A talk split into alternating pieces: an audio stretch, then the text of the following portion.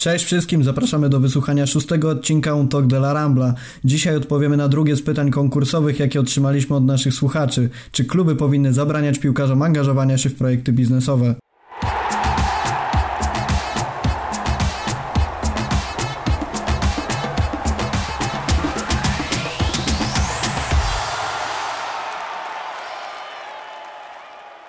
Są dzisiaj ze mną osoby, które na pewno kojarzycie. Jedyna i niepowtarzalna Magdalena Rudnicka, która wyrasta na stałego bywalca naszego podcastu. Cześć. A także Maciej Łoś, który wykazał się już niemałą wiedzą w trzecim odcinku. Cześć Wam. Ja nazywam się Rafał Kowalczyk. Zanim przejdziemy do głównych tematów rozmowy, zapraszam na szybkie szoty, czyli garść informacji z piłkarskiego świata. Niestety z uwagi na panującą sytuację nie jestem w stanie przytoczyć Wam, co działo się na stadionach w ostatnich dniach, ale z przyjemnością polecę kilka rzeczy, do których warto zajrzeć na naszym serwisie. Najpiękniejsza bramka Barcelony według użytkowników serwisu fcbarsa.com to gol Messiego w meczu z Hetafe z kwietnia 2007 roku. W przeprowadzonym głosowaniu uzyskała 1360 punktów. Na drugim miejscu z 757 punktami uplasowała się pamiętna przewrotka Rivaldo z 2001 roku, a na trzecim miejscu znalazła się bramka Messiego z Atletikiem w finale Copa del Rey z 2015 roku. Piotr Guziński, specjalista od młodzieżowych sekcji, napisał świetny artykuł odnośnie możliwej przyszłości zawodników Barcelony B. Przeanalizował sytuację każdego z nich i przedstawił swoją opinię odnośnie tego, co może wydarzyć się z nimi w przyszłym sezonie. Maciej Machaj zanurzył się w głębiny hiszpańskiej kultury i przedstawił kilka ciekawych powiązań Barcelony z kościołem. Jeśli jesteście ciekawi, co papież Franciszek sądzi o boskim Messim, to zapraszam do lektury. Kolei dzisiejszy uczestnik podcastu Maciej Łoś w swoim artykule przedstawił zawodników, którzy w trakcie swojej kariery byli związani zarówno Barceloną, ale też uwielbianą przez niego ligą chińską. A jeżeli chcecie cofnąć się w czasie i powspominać genialnego Ronaldinho, to zapraszam do przeczytania mojego artykułu, w którym kilkoma akapitami starałem się przypomnieć magię, jaką czarował nas kilkanaście lat temu. Zapraszam także do śledzenia i subskrybowania naszego kanału na YouTubie. Zwróćcie szczególną uwagę na film oznaczony hashtagiem Zostań w domu, z którego dowiecie się o konkursie z nagrodami. Na początek przypominam o używaniu hashtagu UTDLarambla. Bardzo ciekawią nas Wasze propozycje tematów, jakie możemy poruszyć w podcaście. Komentarze dotyczące wydarzeń piłkarskich czy opinie wobec wyrażanych przez nas poglądów. Zamieszczajcie hashtag w swoich postach na Larambli, Twitterze, w komentarzach na YouTubie. Dzięki niemu z pewnością Was znajdziemy i wspólnie podyskutujemy o piłce. Jakiś czas temu w ogłoszonym przez nas konkursie prosiliśmy Was, żebyście zgłaszali swoje propozycje tematów, do których moglibyśmy się odnieść w podcaście. Pierwsze miejsce ogłosiliśmy już w poprzednim odcinku, natomiast teraz chcielibyśmy przejść do miejsca drugiego. Srebrnym medalistą naszego konkursu został niejaki Maciej Malicki. Bardzo serdecznie gratulujemy. Maciej zadał następujące pytanie – co sądzicie o bezwzględnym zakazie prowadzenia przez piłkarzy bezpośrednio firm bądź projektów biznesowych, które nie pozwalają im się skupić w 100% na grze, drużynie czy treningach? Mm, tutaj Maciek sugeruje przykład Gerarda Piqué, do którego na pewno jeszcze wrócimy. Piłkarze dzisiaj zarabiają tak dużo, że bez problemu mogą się bez tego obyć. Nie widzę problemu, jeżeli ktoś prowadziłby im firmę, ale to, co robił w ostatnich miesiącach Piqué, według Maćka, to przesada. Kiepski przykład dla wychowanków i kolegów z drużyny. Nieważne co powie trener lub zarząd, ja i tak zrobię po swojemu, bo jestem praktycznie nietykalny. No właśnie, co o tym sądzicie? Może Maciej Maćka zrozumie? E, znaczy na pewno, na pewno po części rozumiem to, co, co Macie chciał przekazać, że rzeczywiście niektórzy zawodnicy być może za bardzo, za bardzo korzystają z tej swobody, jaką mają i z, z nieograniczonej, nieograniczonych pieniędzy, które posiadają i mogą, mogą inwestować je na różne sposoby w, w różnych biznesach. Pique jest przykładem według mnie akurat dość przeciwnym, ponieważ no to prawda, on rzeczywiście inwestuje w bardzo, bardzo dużą, dużą ilość różnych, różnych e, biznesów, między innymi w e, Puchar Davisa e, tenisowy. Ale jednak według mnie on broni się tym na boisku, tym co pokazuje na stadionie, pokazuje jakim jest profesjonalistą, że potrafi połączyć grę w piłkę z, z biznesem. I według mnie jeśli chodzi o pikę, ja nie mam nic mu do, do zarzucenia. Magda, ty co sądzisz na ten temat? Zgadzasz się z Maćkiem? Jednym i drugim, czy jednym z nich? Z tym drugim zgadzam się połowicznie, bo przede wszystkim jak przeczytałeś to pytanie, to zastanawiam się, gdzie miała być ta granica, w jaki sposób moglibyśmy zewaluować, co przeszkadza piłkarzowi w skupieniu się na grze, a co nie. Bo to było to też tak płynnie określone, prawda? Czyli dajemy zakaz, ale można prowadzić firmę, Chyba, że piłkarz nie jest w stanie skupić się na grze.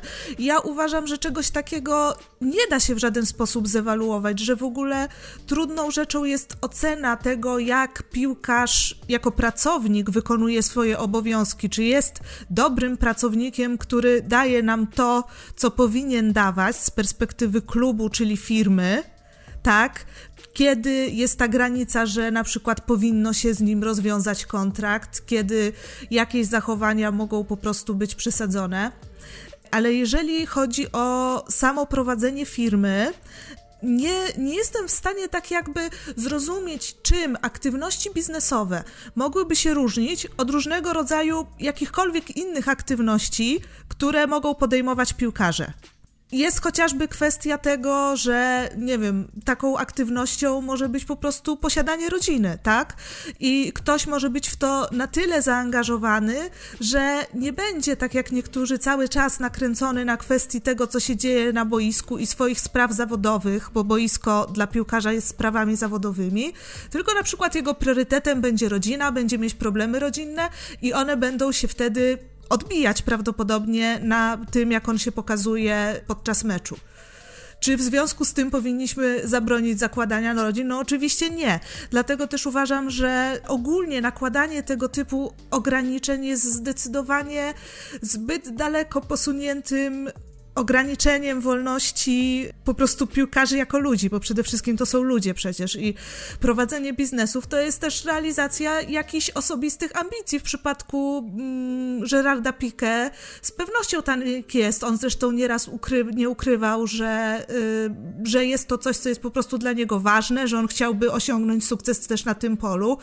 Y, na tym polu chciałby osiągnąć sukces i stara się osiągnąć również Cristiano Ronaldo, którego myślę, że naprawdę naprawdę ostatnią rzeczą, jaką można oskarżyć, jest brak profesjonalizmu w podejściu do sportu. No tak, ja myślę, że tutaj, jeżeli mówimy o piłkarzach, biznesmenach i nasuwa nam się ten przykład Pique, to jest też taka kwestia, że Pique jest generalnie zawodnikiem krytykowanym za wszystko. Cokolwiek, czegokolwiek się nie dotknie, to zawsze będzie, że robi coś źle, bez względu też, czy, czy to jest jakaś forma sportowa, bo naprawdę Pique musiałby się wspiąć na wyżyny futbolowych umiejętności, żeby był w końcu doceniony. Tak swoją drogą uważam, że jest obrońcą bardzo dobrym i, i nie można mu tego odmówić. Natomiast no właśnie, no, Piqué jest osobą krytykowaną wszemi wobec zawsze i wszędzie, cokolwiek by nie zrobił. I tak jak mówisz dobrze, że właśnie przytoczyłaś przykład Ronaldo, który, który jest wzorem piłkarza, a gdzieś te biznesy ma Także no ja zdaję sobie sprawę z tego, że może Cristiano też nie angażuje się aż w takim stopniu, jak to robi, robi Pique. Natomiast zdecydowanie robi to i, i tak samo jak ty sądzę, że piłkarzom nie powinno się tego zabraniać. I też zastanawiałem się nad tym, w jaki sposób miałyby kluby zabronić prowadzenia biznesów czy jakiejkolwiek innej działalności. No bo jakby w jaki sposób postawić granicę między dozwoloną działalnością biznesową, powiedzmy tak jak przeczytałem przed chwilą, że Frank Lampard pisał książki dla dzieci, czy pisze nadal. No i jest to swego rodzaju biznes, no bo, bo robi jako, ma jakąś aktywność gospodarczą poza, poza stadionem, poza graniem w piłkę. Natomiast nie oszukujmy się, że jakby ta granica między tym, kiedy biznes jest angażujący, kiedy zajmuje dużo czasu, kiedy piłkarz może mieć przez niego problemy, nie da, nie da się postawić takiej wyrazistej granicy między, między takim biznesem angażującym, a nie angażującym moim zdaniem i jakby kluby też chcąc wprowadzić pewne ograniczenia miałyby z tym duży problem. Nie wiem, czy się ze mną zgodzicie. E, po pierwsze, e, kariera piłkarska nie trwa nie wiadomo ile lat, zwykle to jest 10-15 i nawet jak się gra na najwyższym poziomie i zarabia się bardzo duże pieniądze, to w końcu one mogą się skończyć w pewnym momencie życia i być może zawodnicy chcą jak najlepiej uchronić swoje rodziny przed, przed biedą, bo e, chociażby przykłady wielu Brazylijczyków, którzy, którzy wywodzą się z faweli, z, z biednych osiedli i i tak naprawdę dla nich futbol był, był po pierwsze pasją, ale też szansą na, na lepsze życie. I oni pamiętają o tym, skąd się wywodzą, dlatego dla nich zarobienie jak największej, największych pieniędzy w czasie trwania kariery jest bardzo ważne. A skoro w tym momencie życia mają, mają fundusze, któ którymi mogą inwestować w różnego rodzaju biznesy, to według mnie to nie jest nic złego. Jeżeli robią to z głową, jeżeli robią to profesjonalnie i nie zaniedbują swoich obowiązków w piłce nożnej, to ja nie mam nic przeciwko takiej działalności. Magda, ty jak sądzisz? W tej wypowiedzi naszego nagrodzonego przez nas Maćka yy, padł taki argument, że piłkarze wystarczająco zarabiają i że tak jakby to nie jest potrzebne. Ale myślę, że trzeba by tu spojrzeć też od zupełnie przeciwnej strony. Zdecydowanie wystarczająco zarabiają, jeżeli chodzi o tych topowych piłkarzy i dokładnie oni coś muszą z tymi pieniędzmi zrobić. Mając taką furę pieniędzy, jaką ma Cristiano Ronaldo, czy Piqué, czy Zlatan chociażby, nie jest w stanie tak naprawdę tego wszystkiego się zachomikować albo wrzucić w konsumpcję. To jest pewna inwestycja tych pieniędzy, pewne znalezienie też ujścia dla nich i z perspektywy mm, no, takiej nawet gospodarczej powiedziałabym, że kurczę, chwała im za to, że otwierają tego rodzaju inicjatywy i w jakiś sposób tą kasę, którą dostają, pompują też y, w gospodarkę swoich krajów, bo w dużym stopniu to są przedsiębiorstwa, które działają gdzieś tam lokalnie w kraju, w którym mieszka albo z którego pochodzi dany piłkarz. Często to są też inicjatywy, które są bardzo fajne pod takimi względami społecznymi, gdzieś tam ochrony środowiska również. Nawet w przypadku Piqué, który pośród tych swoich milionów różnego rodzaju inwestycji ma chociażby takie jak żywność organiczna i firma Noel Alimentaria jak w przypadku mm, Matije Flaminiego, który założył i to już bodajże 10 lat temu jeszcze, jeszcze grając w Milanie, firmę y, GF Biochemicals, która zajmuje się produkcją różnego rodzaju półproduktów do tworzyw sztucznych, paliw, y, farmaceutyków i tak dalej, które są właśnie bezinwazyjne dla środowiska i zrobił na tym wielką, naprawdę wielką karierę. Tak, mi się wydaje przede wszystkim, że zarówno Maciek w tym pytaniu, jak i wielu kibiców troszeczkę źle postrzega pobudki, w jakich pobudki, jakie kierują piłkarzami, kiedy te biznesy zakładają, bo w przypadku nas, nas nie wiem, Polaków, którzy zarabiają pewnie niewiele więcej niż średnia krajowa, jest to jakaś metoda na dorobienie się i zarobienie pieniędzy, utrzymanie rodzin. Natomiast dla piłkarzy jest to przede wszystkim, tak mi się wydaje, hobby i pomysł na realizowanie siebie. I stwierdzenie, że piłkarze zarabiają tak dużo, no ja też myślę, że to jest taka perspektywa nasza, że piłkarze zarabiają dużo. Oni owszem są świadomi tego, że zarabiają dużo i mogą żyć w luksusie, ale skoro mogą zarabiać więcej, chcą zarabiać więcej, mają ku temu możliwości, mają jakiś pomysł na realizowanie siebie, dlaczego nie? Wydaje mi się, że właśnie musimy trochę przestawić takie nasze myślenie, że piłkarz to ma być tylko piłkarz, który od, od 8 rano do 20 myśli o treningu, o nadchodzących meczach. Też tak mi przyszedł mi do głowy takie, takie coś, że nie wiem, czy to Messi powiedział, czy kto, nieważne, bo pewnie takich wypowiedzi było multum, że piłkarz nie może żyć przez całą dobę tylko, tylko piłką, tylko meczami, bo zwyczajnie może się wypalić w taki sposób. I może się ze mną zgodzicie, może nie, ale piłkarze angażując się w, różno, w różnoraką działalność gospodarczą, prowadzenie projektów, już nawet abstrahując od projektów biznesowych, jakąkolwiek działalność pozasportową, po prostu dają, dają sobie odpocząć, dają sobie oddech w jakiś sposób. Poza tym, że realizują jakieś swoje pasje, to właśnie odpoczywają od, od tych katorżniczych treningów i moim zdaniem taki odpoczynek z jednej strony umysłowy, z drugiej fizyczny, może się wręcz pozytywnie przełożyć na, na ich sukcesy boiskowe. Nie wiem, czy zgodzicie ze mną w tej kwestii. Jak najbardziej zgadzam się, ponieważ e, no, piłkarze poza treningami naprawdę mają też sporo wolnego czasu i naprawdę jest wiele możliwości do marnowania tego czasu. Już było wiele talentów, które, które zmarnowały się na dyskotekach, ponieważ były bardzo nieprofes nieprofesjonalnie podchodzili do swoich obowiązków i, i przez to e, wpływało to również na ich postawę na boisku.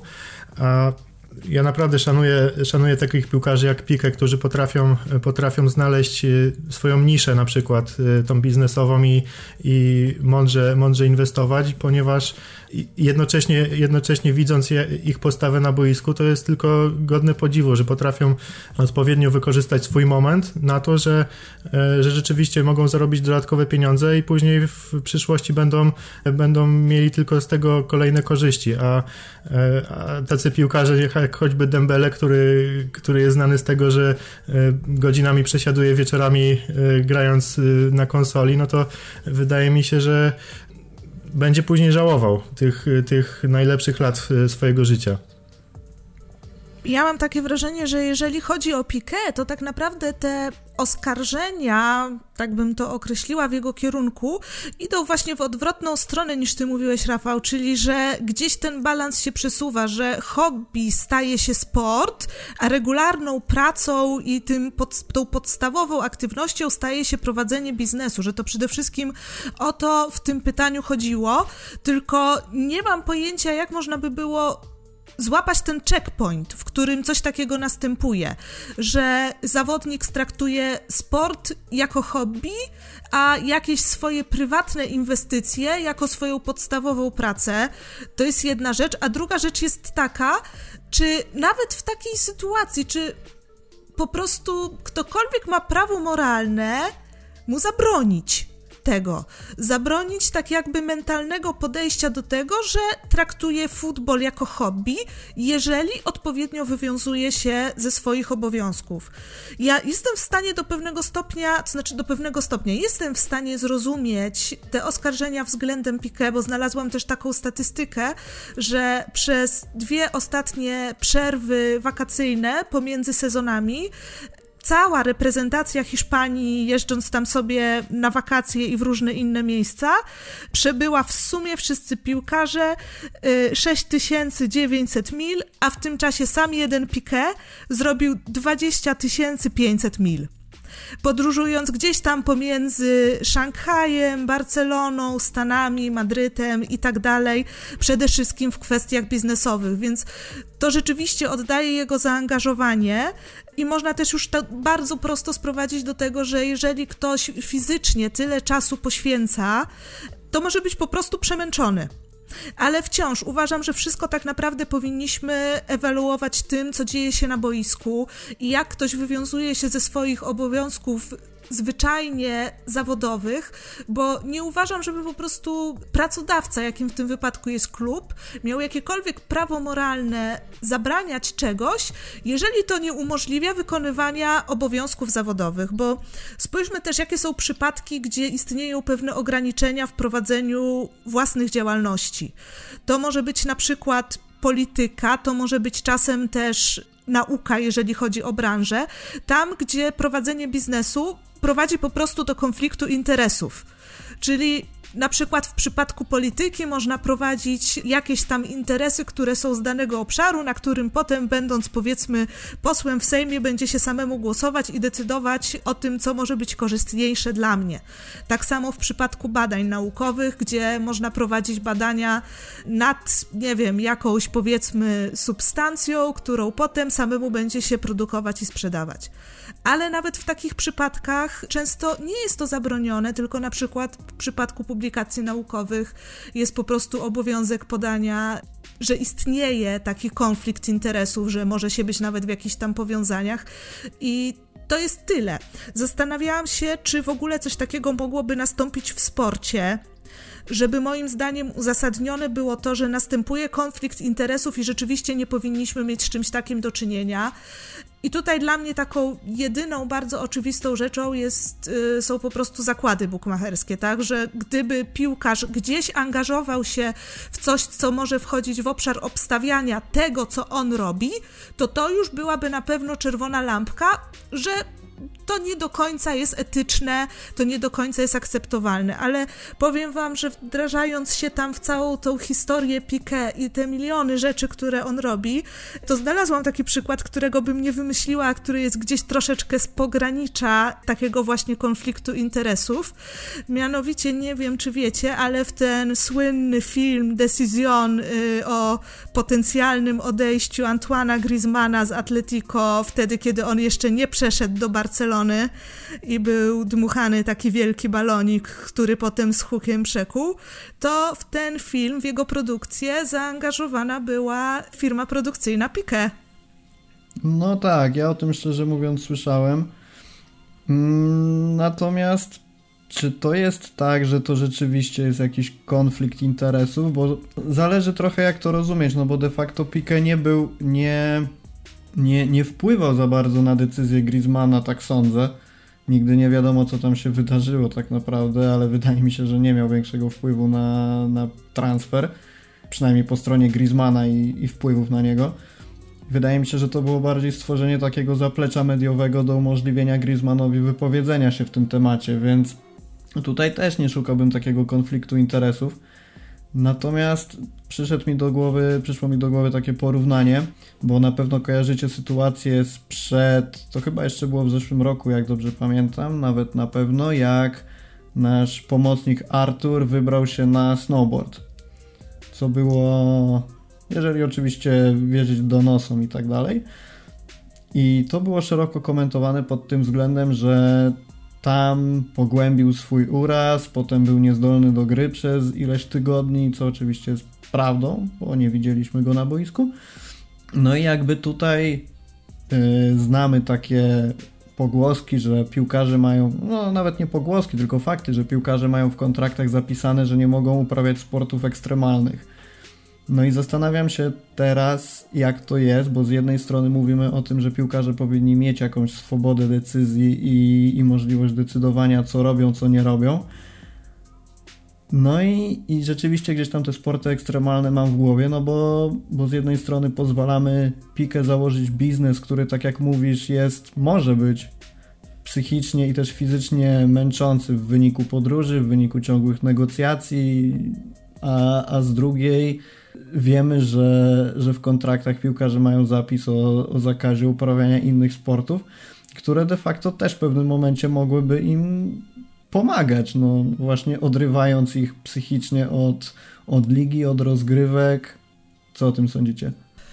Ja tego zapisu w ogóle nigdy nie uważałam za dobry i to się sprowadza do jednej rzeczy, o której tutaj mówimy, czyli tego, że moim zdaniem zabronienie pracownikowi samorealizacji na jakimkolwiek innym polu, rodzinnym, zawodowym, sportowym, jakiegokolwiek hobby, ktoś może się wkręcić w sklejanie samolotów i może mu to zajmować 10 godzin dziennie w wolnym czasie i może tym być zmęczony. Jakiekolwiek ograniczanie raczej nie wpłynie w dobry sposób na postawę tego zawodnika, na jego komfort psychiczny, na jego samopoczucie.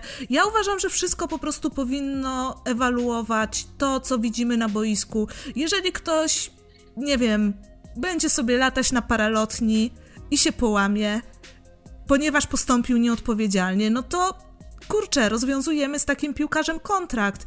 Można w ten sposób sformułować pewnego rodzaju zapisy, a nie na zasadzie takiej, że ktoś z góry nie może podejmować jakichś tam aktywności, ponieważ one są obciążone ryzykiem moglibyśmy też zapisać, że piłkarze, nie wiem, nie powinni jeździć samochodami z prędkością taką i taką, bo mogą mieć wypadek, na przykład. No właśnie ten, ten pomysł, ten przykład mi przyszedł do głowy, bo przypomniała mi się sytuacja z Reyesem. Reyes wcale nie, hmm. nie skakał na bungee bez bungee, ani nie robił innych szalonych rzeczy, po wsiadł w samochód, docisnął pedał gazu do, do podłogi i, i niestety mówimy już o nim jako, że jest świętej pamięci. A nie on I... jeden dociskał. Przykład no Benzema no chociażby. Tak jest. I no i co? I w tym momencie mamy założyć piłkarzom ograniczniki na, na, na moc w samochodzie, no raczej brzmi to absurdalnie robienie, robienie takiej złotej klatki dla, dla piłkarzy. Okej, okay, ale popatrzcie z drugiej strony, od strony y, właścicieli klubów, którzy płacą ogromne pieniądze za piłkarzy, innym klubom to raz, y, później y, kontrakt dla samego zawodnika, dla, dla jego agenta, różnego rodzaju prowizje. I nagle ten zawodnik wyjeżdża gdzieś, e, gdzieś właśnie na wakacje i, i, i, powiedzmy właśnie na, na nartach e, łamie sobie nogę, no to rzeczywiście to jest taka sytuacja, że, że klub będzie stratny. I nawet jeśli rozwiążą, rozwiążą, e, władze rozwiążą kontrakt z takim zawodnikiem, no to i tak te pieniądze, które zainwestowali nie odzyskają ich, bo, bo bo to była taka inwestycja naprawdę, e, naprawdę duża, a, a samo rozwiązanie kontraktu tak naprawdę dużo klubowi nie zwróci tych pieniędzy, a raczej sam zawodnik nie będzie w stanie opłacić, opłacić swojego transferu, który, który wcześniej e, klub, klub wykonał. Dlatego ja mimo wszystko rozumiem Rozumiem te zapisy, zapisy w kontraktach zawodników, ponieważ, tak jak sama nazwa wskazuje, sporty ekstremalne są ekstremalne i są, e, mogą być niebezpieczne. A jeśli chodzi o, o brawurową jazdę samochodem, no to tak naprawdę jeżdżenie z takimi prędkościami ogólnie jest e, niedozwolone, dlatego, dlatego tym bardziej powinno być piętnowane i takie sytuacje jak, jak właśnie wypadek Reyesa powinna być przestrogą, przestrogą nawet dla, dla piłkarzy, którzy mają e, tak, te samochody naprawdę e, z najwyższej półki, które mogą osiągać takie prędkości, ale rzeczywiście to e, czy, czy warto tak ryzykować i, i, i później nie wiadomo jak to się skończy na koniec? Nie, no wiadomo, że, że nie warto i trzeba zawsze zachować rozum we wszystkim, co się, co się robi i czego się podejmuje. Natomiast mi bardziej chodziło o takie pokazanie tego, że możemy wyróżnić naprawdę multum czynności, które mogą doprowadzić piłkarzy do kontuzji, trwałego uszczerbku na zdrowiu i nie mamy możliwości ich w jakiś sposób wykluczyć z ich, z ich życia. No, na, na, każdym, na każdym jakimś tam kroku czyha na nich niebezpieczeństwo, jeżeli się zachowają źle. Natomiast trochę, trochę odbiegliśmy już od tematu, dlatego ja bym chciał jeszcze wrócić do samego pytania Maćka, bo tam jest jeszcze jeden fragment bardzo interesujący moim zdaniem. Maciek napisał, że postępowanie Piquet, czy ogólnie zawodników, którzy, którzy angażują się zbytnio w prowadzenie biznesów, to kiepski przykład dla wychowanków i kolegów z drużyny. No i jestem, jestem ciekawy, co o tym sądzicie. No ja osobiście nie zgadzam się z tym, no bo czym Pique tutaj, tutaj robi zły przykład? E, wykonuje profesjonalnie swoją pracę na boisku, e, do tego jest dobrym inwestorem, który potrafi e, w odpowiedni sposób ulokować swoje pieniądze. E, wydaje mi się, że jest zdecydowanie e, więcej złych przykładów wśród piłkarzy. Już nie będę wymieniał z, z nazwiska, którzy, e, którzy właśnie wieczory spędzają na dyskotekach, a później przychodzą, przychodzą pijani na, na treningi. Były też takie sytuacje. Porównując Pikę właśnie z zawodnikiem imprezowiczem, no to zdecydowanie wydaje mi się, że, że no nie można mówić, że Pikę jest tutaj złym przykładem dla, dla kogokolwiek. Ja bym to bardziej właśnie postawił jako wzór dla naprawdę profesjonalnych profesjonalnego gracza. Ja też nie, nie zgadzam się z tą opinią po całości i, i zgadzam się z kolei z Maćkiem tutaj naszym, który się wypowiadał, że, że naprawdę powinien być to wzór, zarówno jeżeli chodzi o to, jak on w tym momencie potrafi być profesjonalny na wszystkich polach, ale też takiego przyszłościowego myślenia, bo jeżeli pomyślimy sobie o tym, co czeka piłkarza po skończeniu w kariery w wieku naprawdę młodym dla człowieka, gdzieś tam przez 40 zwykle, to pomijając kwestie finansowe, bo osoby z takiego naprawdę ścisłego piłkarskiego topu myślę, że zarabiają tyle, że spokojnie będą sobie od tego i tak odcinać kupony przez całe życie i im się ta kasa nie skończy i raczej nie jest to problem tego, że nie będą mieli się z czego utrzymać, ale pojawia się kwestia tego, że tak naprawdę zostaje się w próżni, bez możliwości robienia czegokolwiek, jeżeli nie posiada się jakiegoś tam wykształcenia, jakiegoś doświadczenia, jeżeli człowiekowi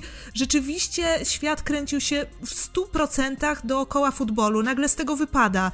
I myślę, że to też jest bardzo, bardzo trudne w takim momencie pod względem psychicznym. I jeżeli ktoś o tym myśli, przygotowuje się wcześniej i przygotowuje sobie grunt do tego, czym będzie się później zajmował, gdzieś wkręca się też jako hobby w te różne inne aktywności, które wykonuje, że to jest bardzo rozsądne. I jeżeli mówimy o chłopakach ze szkółki w tym momencie, to odwołując się do samych finansów po zakończeniu kariery, dla Piquet on bez tych miliardowych inwestycji poradziłby sobie finansowo, ale wielu piłkarzy, którzy gdzieś tam ze szkółki Barcelony i nie tylko wyjdą, większość, ogromna większość nie dotrze do takiego poziomu, nie będzie zarabiać tyle. I oni się zderzą z tym życiem po zakończeniu kariery. I to, że już w trakcie można to połączyć, że można pociągnąć studia, co też nie każdemu się udaje, a właściwie większości piłkarzy nie jest naprawdę bardzo, bardzo pozytywnym wzorem, moim zdaniem, i pod tym względem Żerat naprawdę robi świetną robotę. Ja myślę, że też zarzuty w stronę Pika odnośnie tego, że wychowankowie mogą patrzeć na niego krzywym okiem, wynikają z tego, że ludzie błędnie zakładają takie coś, że skoro piłkarz prowadzi jakąś działalność pozasportową, to jednocześnie nie przykłada się do treningów, nie przykłada się do meczy. I to jest oczywiście błędnym założeniem, natomiast ja rozumiem taką sytuację, że byłby to rzeczywiście zły przykład dla wychowanków, jeżeli Pique by jednocześnie olewał treningi, dajmy na to na, na match day ileś tam, byłaby scena jak w przerwie półfinału z Liverpoolem, Pique odbiera telefon od inwestora i zamiast słuchać trenera, to, to, to zaczyna tam negocjować jakieś stawki czy cokolwiek innego, no to, to wtedy to rozumiem, ale no tak jak, tak jak mówicie, wydaje mi się, że, że wręcz to jest dobry przykład, bo widzimy też w piłce taką tendencję, że zawodnicy, ogólnie w całym sporcie widać taką tendencję, że, że, spo, że sportowcy stają się powoli celebrytami i dużo bardziej wartościowe staje się milion serduszek pod zdjęciem na Instagramie niż wyróżnienie się jakąkolwiek wiedzą, pomysłem na siebie.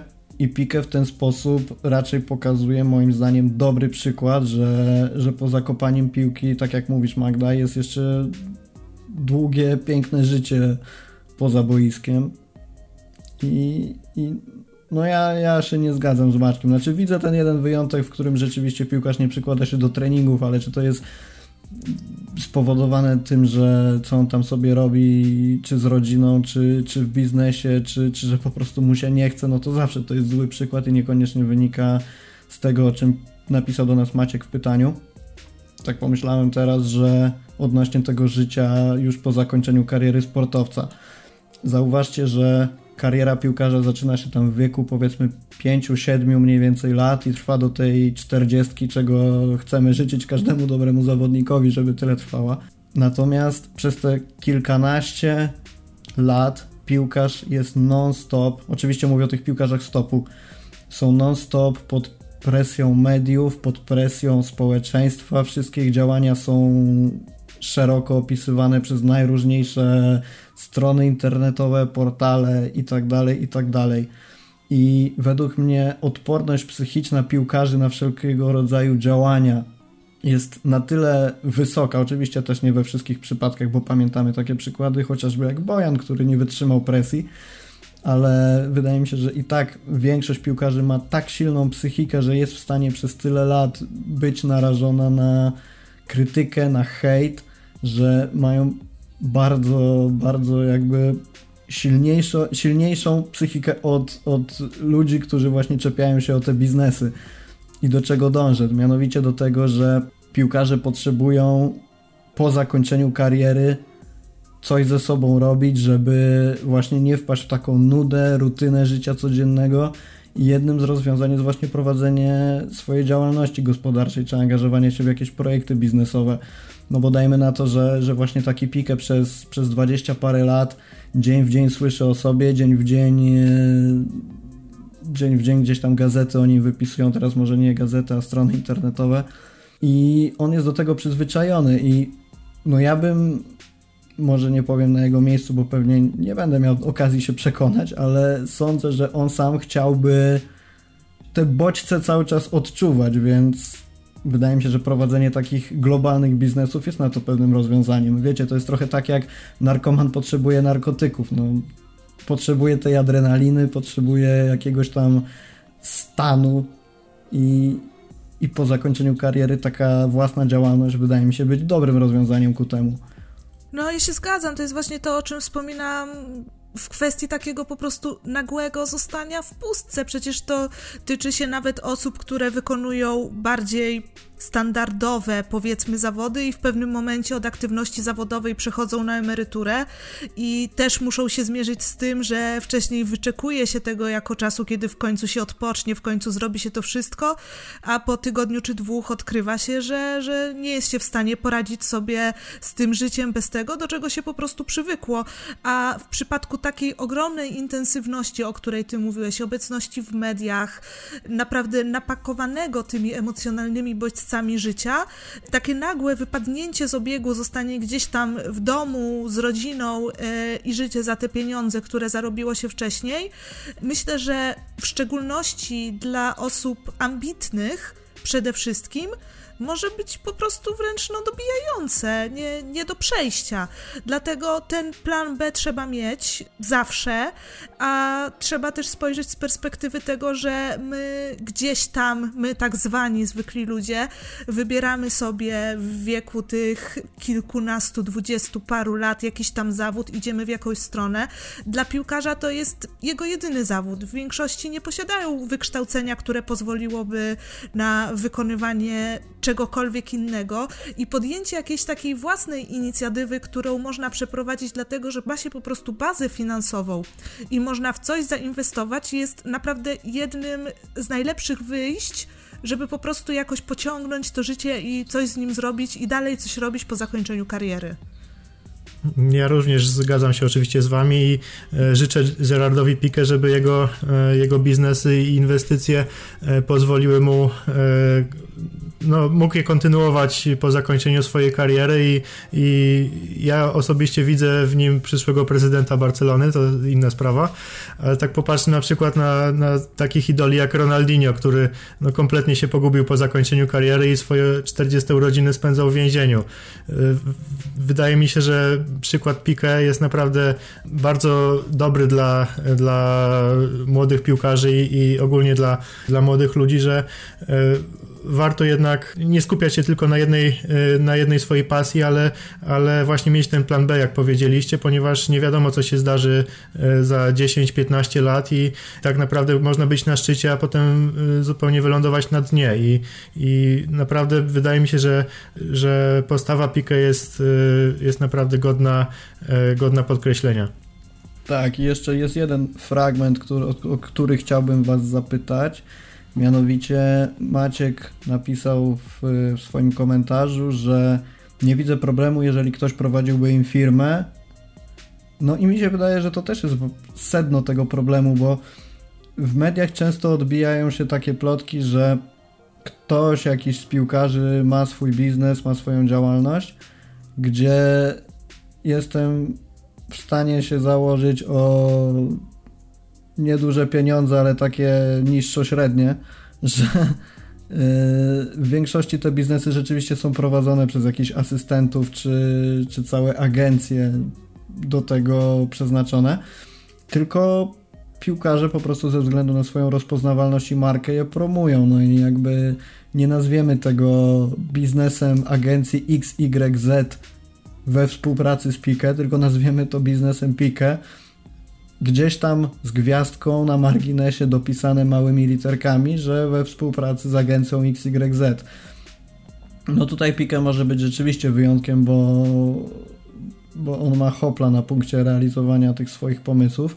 Natomiast w przypadku innych piłkarzy myślę, że rzeczywiście te, te, te firmy ich są prowadzone przez zupełnie zewnętrzne podmioty, czy też w innych przypadkach przez rodziny. No, Wspomniałeś tutaj Ronaldinho. No Ronaldinho też, wiesz, inwestował gdzieś tam w nieruchomości, ale ja nie widzę tego tak, że on siada o 8 rano przed komputerem, analizuje rynek gdzieś tam w, nie wiem, na wschodzie czy, czy w Ameryce, wybiera region, w którym najbardziej dochodowe będzie zakup będzie najbardziej dochodowy zakup jakiegoś budynku, mieszkania czy czegokolwiek, następnie analizuje kurs walutowy i tak dalej, i tak dalej. No nie oszukujmy się, że tak nie jest. On po prostu wpada na pomysł albo ktoś mu podrzuca, że sfinansuj taki i taki projekt i, i po prostu potem pojawia się w mediach informacja, że Ronaldinho dom w USA, bo, bo chce inwestować tam w nieruchomości.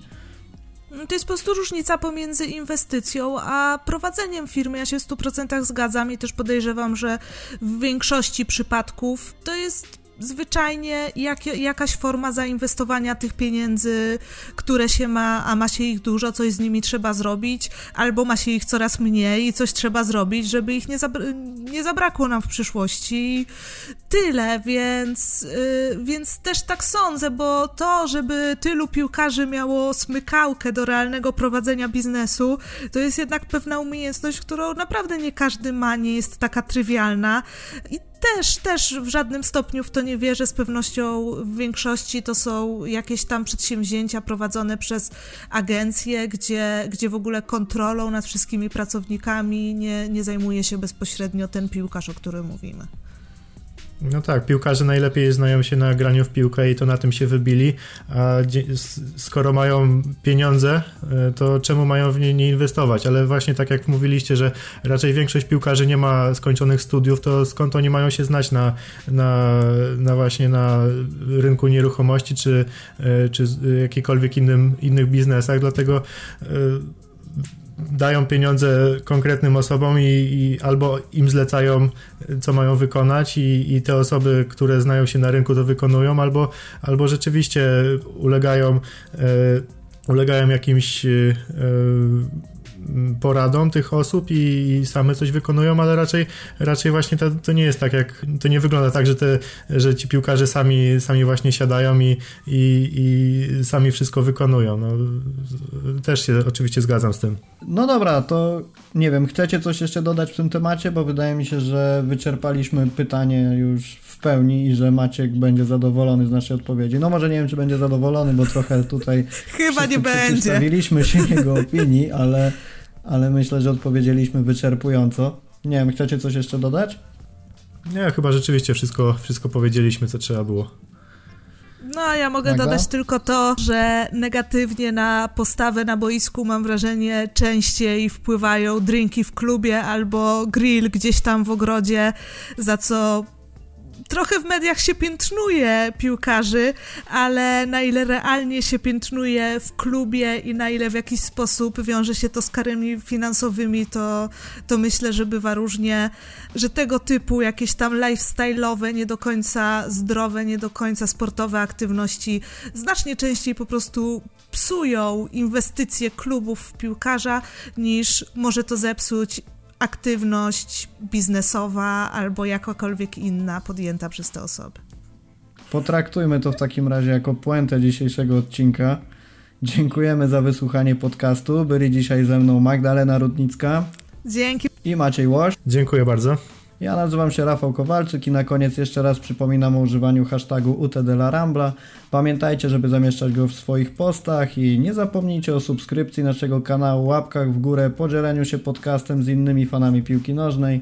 Zapraszam także na portal fcbarsa.com po masę świetnych newsów i artykułów. Pozdrawiamy wszystkich bardzo gorąco. Do usłyszenia w kolejnym odcinku, w którym odpowiemy na trzecie z pytań konkursowych, także bądźcie z nami. Na razie.